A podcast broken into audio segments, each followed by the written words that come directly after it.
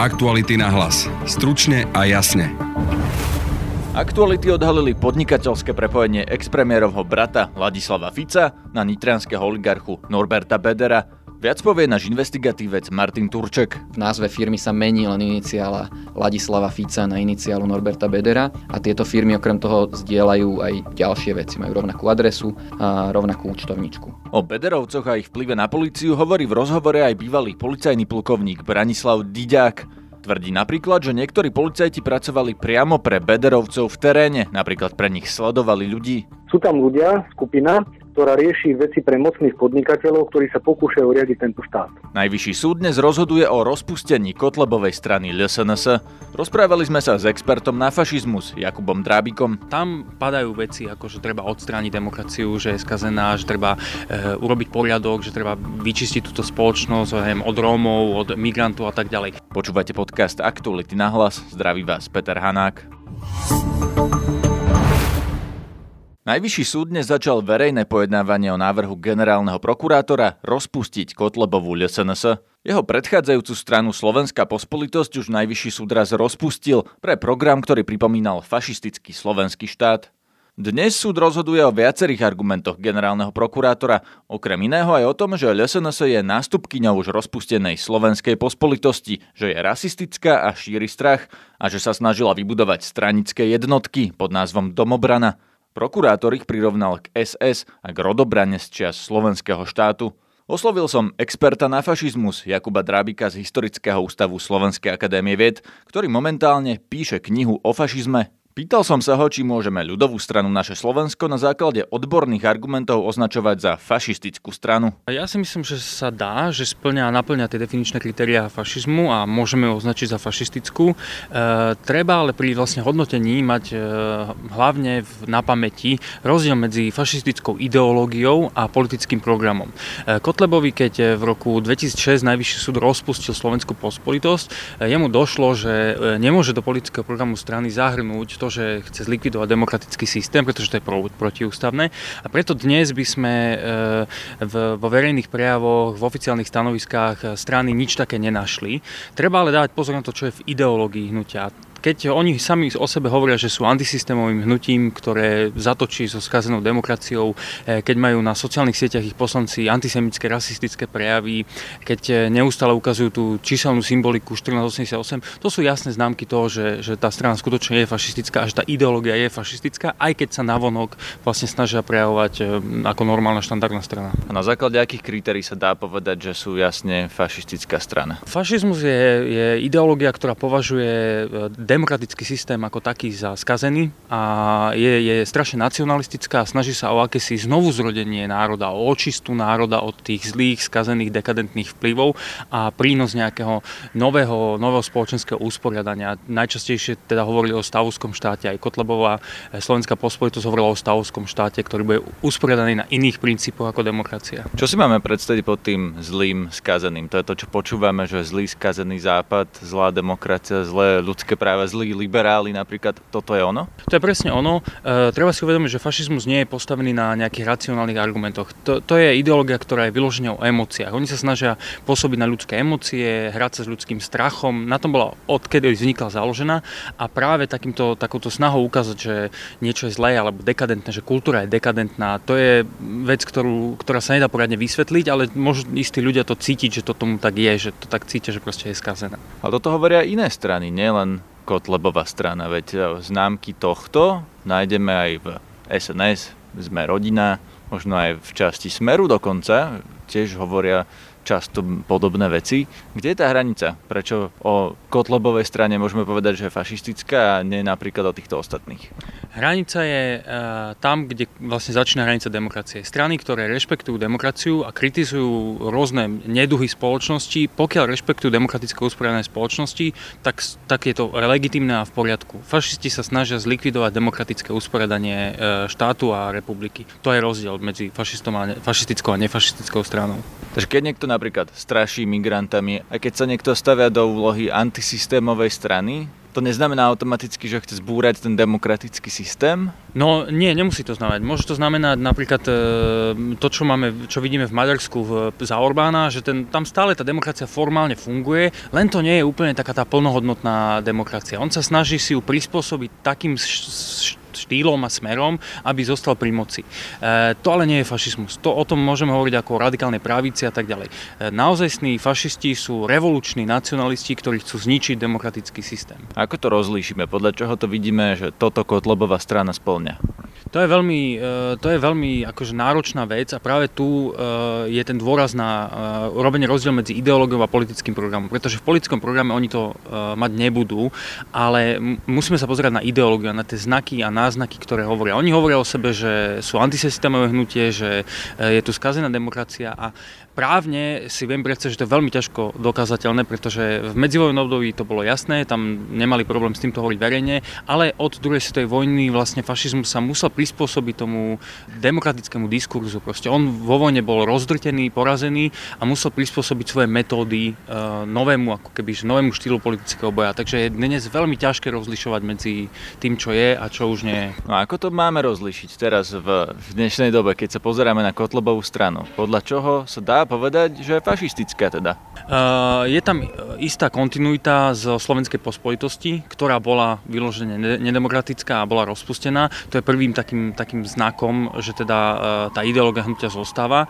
Uh, môžeme sledovať vlastne diskusie v uzavretých skupinách, kde sa títo fašisti bavia len medzi sebou, kde to nie je verejný diskurs, ale je to vyložené uh, diskurs medzi nimi. A tam padajú veci, ako že treba odstrániť demokraciu, že je skazená, že treba uh, urobiť poriadok, že treba vyčistiť túto spoločnosť neviem, od Rómov, od migrantov a tak ďalej. Tam je to celkom jasné, ale v oficiálnych stanoviskách to, to, to nenájdeme. A práve tam je, to je vlastne to dôležité a to, ten, tento problematické na tom rozlíšení medzi tým, či už je alebo nie. Takže súd by mal skúmať nielen oficiálne stanoviska strany, ale aj to, čo je členovia napríklad píšu na Facebooku? Rozhodne by mal posudzovať tieto veci v kontexte, e, nie len na základe politického programu, pretože u fašistov je politický program v podstate e, irrelevantnou vecou, je vágný, sľubuje čokoľvek, len aby sa dostali k moci. Treba to posudzovať v kontexte a na základe ich činnosti a vyjadrení v širšom priestore, nie len, e, nie len vlastne v oficiálnych stanoviskách strany. Aby sme to uzavreli, ten kontext je teda čo? Čo si máme všímať? Okrem facebookových konverzácií členov SNS. Aj ich vyjadrenia na rôznych webových stránkach, napríklad e, Ľudová mládež, čo je vlastne mládežnická organizácia e, Kotlebovej strany, tak tá na svojom webe celkom jasne deklaruje, že sa snaží o e, odstránenie, demokrat, odstránenie dekadentného systému, odstránenie dekadentnej kultúry a vytvorenie nejakej novej mýtickej bytosti, vyššej formy ľudskej existencie. Hovoria tam o kalokagaty, že teda tí mladí majú byť budúcnosťou Slovenska. A to je práve fašizmus. Fašisti sa snažili vytvoriť takéhoto nového nového človeka fašistického, ktorý by bol súčasť organického národa a budoval svetlejšie zajtražky. Takže e, naozaj tam treba dávať dôraz na e, veci, ktoré sú mimo ako kebyže oficiálnej línie. E, jednak tie konverzácie na sociálnych sieťach, jednak také rôzne náznaky, ako je práve tých, tých, tých, tá číselná symbolika, ktorou operujú, ktorá jasne naznačujú, že to je naozaj hnutie, ktoré stále sa nezmenilo ideologicky od toho, čo bolo v slovenskej pospolitosti. To bol Jakub Drábik zo Slovenskej akadémie vied.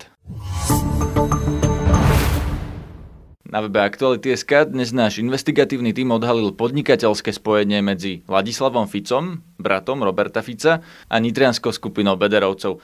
Študuje so mnou Martin Turček, autor článku. Vítaj Martin. Ahoj Peter.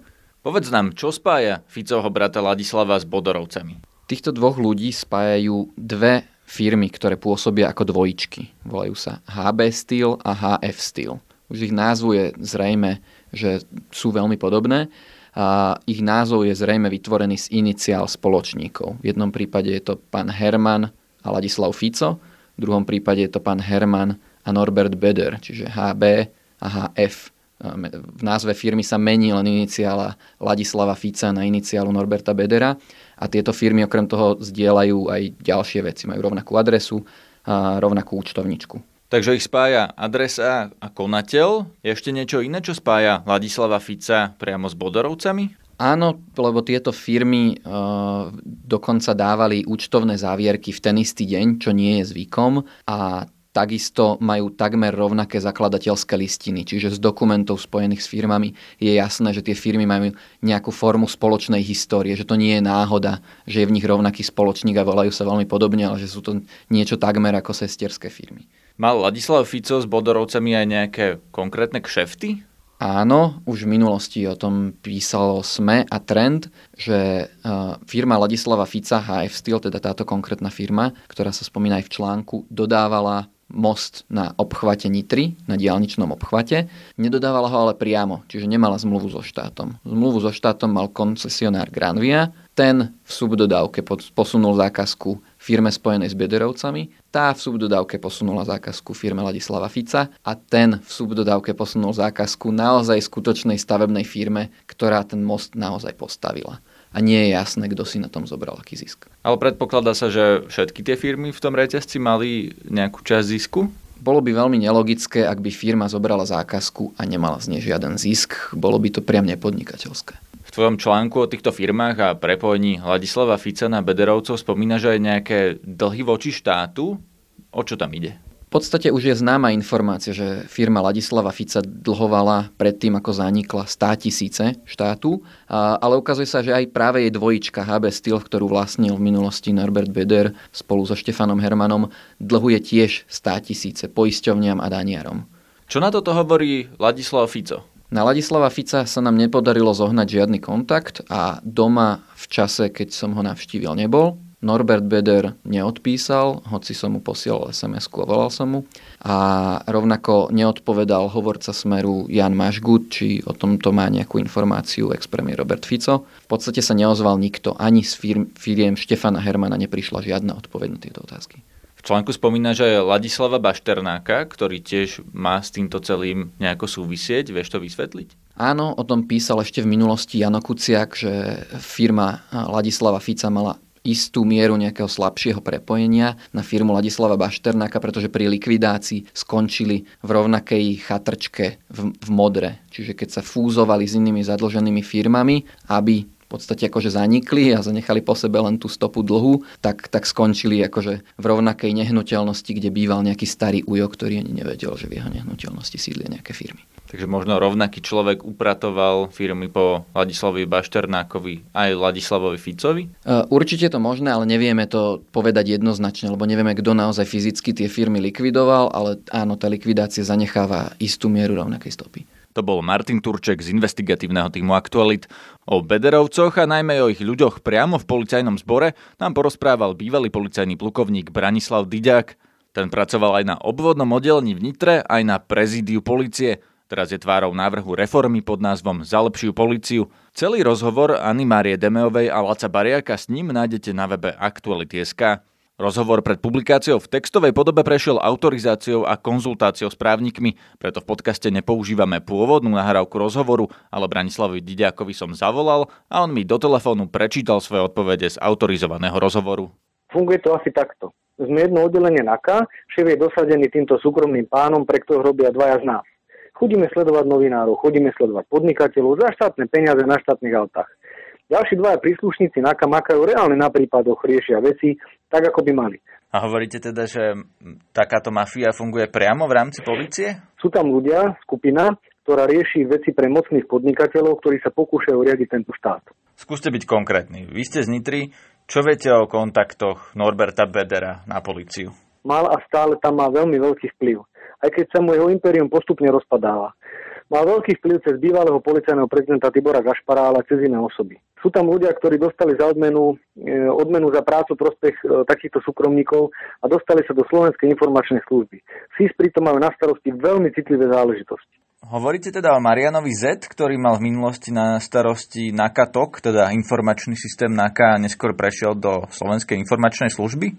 Poznám ho od základnej školy odchode do civilu získal veľmi dobrý kontakt na spomínaného pána zo súkromného sektora. Toto sú ľudia, ktorí v policii nemôžu zostať v prípade, že dostaneme príležitosť realizovať našu reformu. Sú to osoby, ktoré si dosadzovali ľudia aj na okresnej či krajskej úrovni. Takto dosadený okresný riaditeľ nemá záujem pomáhať policajtom a riešiť problémy. To ho vôbec nezaujíma. On má na starosti len to, aby zariadil, že keď sa objaví nejaká kauza, vyrieši sa k spokojnosti týchto súkromníkov. Viete popísať, ako prebiehal kariérny rast tohto pána Mariana Z?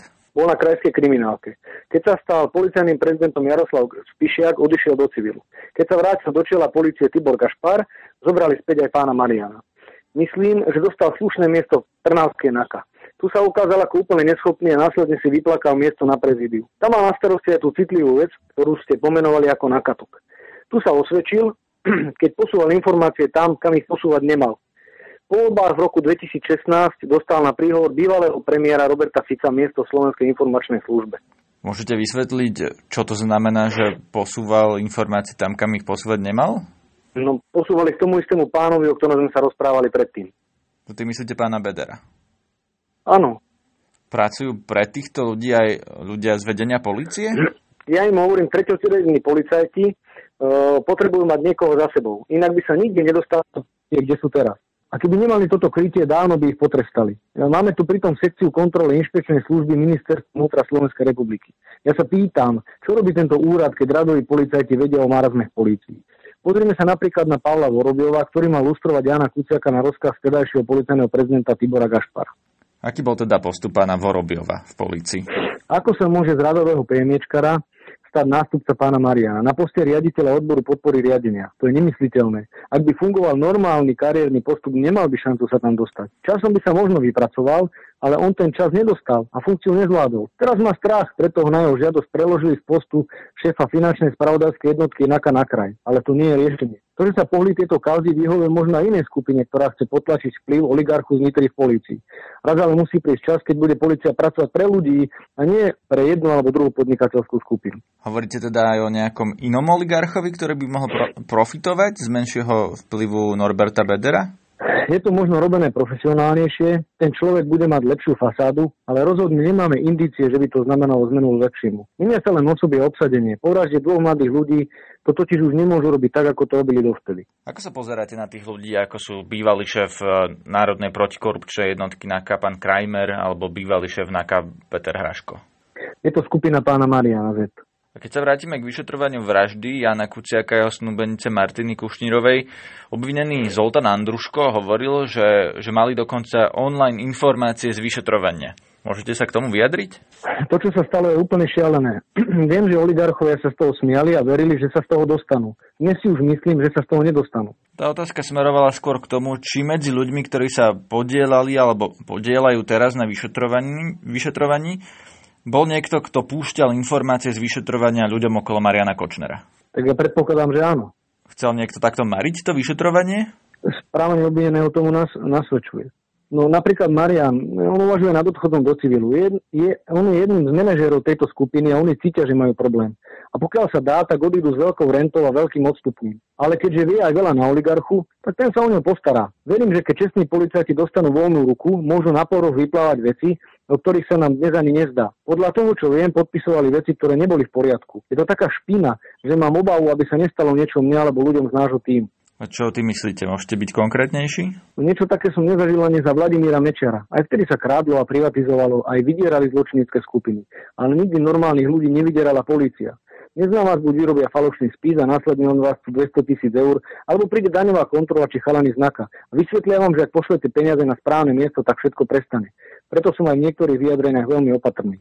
Vám osobne sa niečo už z tohto stalo? Prišli za mnou bývalí kolegovia, ktorí mi povedali, že to, čo dnes robím, robím dobre. Ale vlastne podľa nich dobre nerobím a mal by som si to radšej rozmyslieť. Existujú fotky mojich hostí alebo kolegov, ktorí ma naštevujú. Pýtam sa, kto fotí, kto zasahuje do môjho súkromia. Zatiaľ ma považujú za človeka, ktorý síce niečo dobre rozbehol, ale nemá žiaden vplyv. Preto sa stretávam s politikmi z rôznych strán, aby nám dali mandát a podporu. Aký je váš vzťah eh, k Bodorovcom? Starý pán si ma nechal trikrát zavolať. Dvakrát som odmietol, tretíkrát ma predviedli v odzovkách. Policajti mi totiž odkázali, že tretíkrát ho už odmietnúť nemôžem. Ťahal mi motúzy po podnos. Uvažoval som len nad tým, ako odtiaľ čo najrychlejšie zmiznúť. Nikdy viac som tam už nebol. A kedy sa toto udialo? V roku 2017. Odtedy mi aj niektorí podnikatelia začali fandiť. E, okrem iného mi hovorili, ako pán oligarcha volá špeciálnemu prokurátorovi Dušanovi Kováčikovi a správa sa k nemu, ako by bol jeho nadriadený. Takže Norbert Böder voláva Dušanovi Kováčikovi priamo pred týmito podnikateľmi? Tak demonstruje vlastnú silu, aby ukázal, aký je silný aj to, čo sa teraz deje, že všetko prehrmí. Ale pri posledných informáciách už má obavy aj on. Dodám ešte, že špeciálny prokurátor Dušan Kováčik sa voči týmto informáciám ostro ohradil. Podľa neho sú to nezmysly a s rodinou nitrianského oligarchu nemá vzťah, nebol u neho a netelefonuje si s ním. Celý rozhovor s bývalým policajným plukovníkom Branislavom Didiakom aj celé stanovisko Dušana Kováčika nájdete na našom webe. Na dnešnom podcaste spolupracovali Martin Turček, Laco Bariak a Anna Mária Demeová. Počúvajte nás aj zajtra. Nájdete nás cez podcastové aplikácie ako Spotify, Soundcloud, Google Podcast či iTunes aj na facebookovej stránke podcasty Aktuality.sk. Zdraví vás, Peter Hanák. Aktuality na hlas. Stručne a jasne.